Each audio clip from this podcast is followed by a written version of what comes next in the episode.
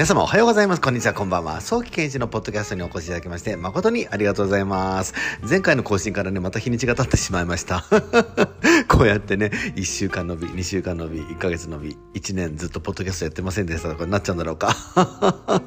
なるべくそんなのように更新はしようと思っておりますが、皆様いかがお過ごしでしょうか。今日はですね、表会文化についてお話をしたいと思います。バレエのね、もう定番と言いますか、まあバレエを習うと漏れなく発表会がついてくるわけですよ。で、日本のね、あの教室のバレエの発表会というのは、私はいろんな海外のね、バレエ学校の学校公演とか見たりしてましたが、本当に日本が多分世界一なんじゃないかと思います。その発表会のゴージャスな感じって言いますかね。海外のねバレエ学校海外の国立のバレエ学校ですら全幕ものっていうのをほとんどやらないですね。なぜかというと海外のバレエ学校ですとその時やらなくてはいけないこと、学ばなくてはいけないことで試験があったりしますのでその試験に向けての準備みたいなものが大事であってどちらかというと学校公演っていうのはオプションっていうわけじゃないんですけれども、まあその成果を見せましょうかね、みたいな感じでやることが多いので、衣装も装置も何もかも本当に質素なんですね。で、日本の発表会とか、まあ海外の方がね、日本に来て日本の発表会とか見ると、なんでこんなゴージャスなことをこんなプロのバレエ団並みにやるわけって言ってすごくびっくりされます。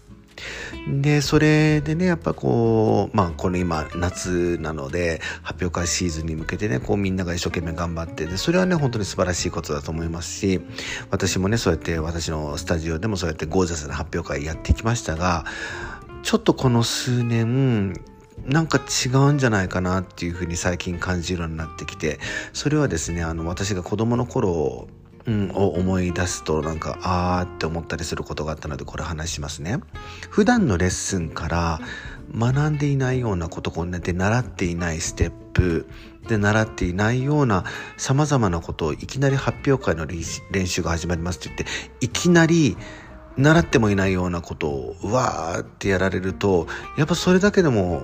あの子供ってすごいプレッシャー感じちゃうんですね。で、例えばまあ週3、4回レッスン通ってきてる子だったらいいんだけども週1回とかね、にしか通えない子だと、やっぱこうね、その間に発表会の練習でこう振り付けがどんどん進んでいくと次の週になっていくともう他の子は覚えてるけど自分は覚えてないみたいなそういうギャップみたいなものをすごく感じてそうすると発表会はゴージャスで楽しくて素晴らしかったってであのね親御さんも喜んでるしみんなも喜んでるかもしれないけれどもそうやってね週1回2回ぐらいしか通えない子にしてみるとすごい負担ででそうするとねこう発表会後にバレエやめますみたいな子って、うん、結構多いんですって。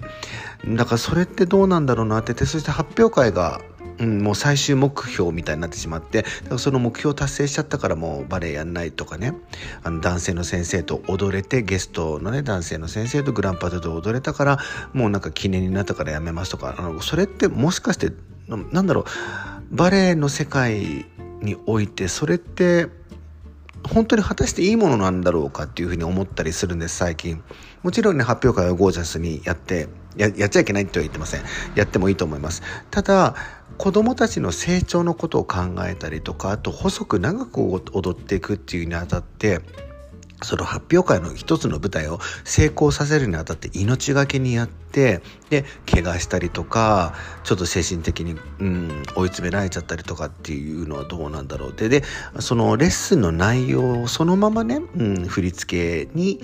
移行してで何も習ったことがないステップがない状態で、うん、これ知ってるあれ知ってるっていう状態だったら多分安心してね発表会でもそれがうん、普通にレッスンやってることと同じじゃないかっていうふうに思えるかもしれませんがレッスンで習ったことのないようなもの。でもうパドドゥのパの字も知らないのに男性の先生がやってきてまあリハーサル10回ぐらいね一緒にやってもらってであのそれってこう準備ができてればいいんですが準備ができてない段階でそれってとてもとてもプレッシャーのかかることなんじゃないかななんて思ったりするんです。なので日本のバレエ教育の問題っていうのはそこにあるのかななんて思ったりするんですね。まあなので発表会文化が悪いとは言いませんがただこう体の負担だったりこう本当に子どもたちの成長のことを考えたらうんそのまあ発表会のそのウェイトをもう少し普段のレッスンの方に置いておいてでそしてこうつながるだってあの普段のレッスンの延長が普通のバレエ作品になってくるんですからその普段のレッスンと発表会が全く違いますというふうにならないようなそんなレッスンカリキュラムを立てた方がいいのかななんていうのをいろいろな先生方と今たくさんお話をしてるんですが、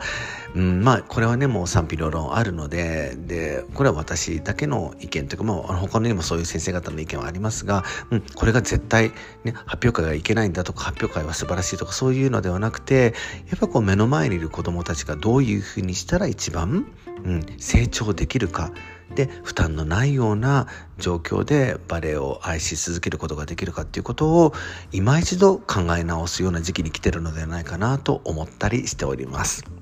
では今日はこの辺で終わりにしたいと思います。さようなら。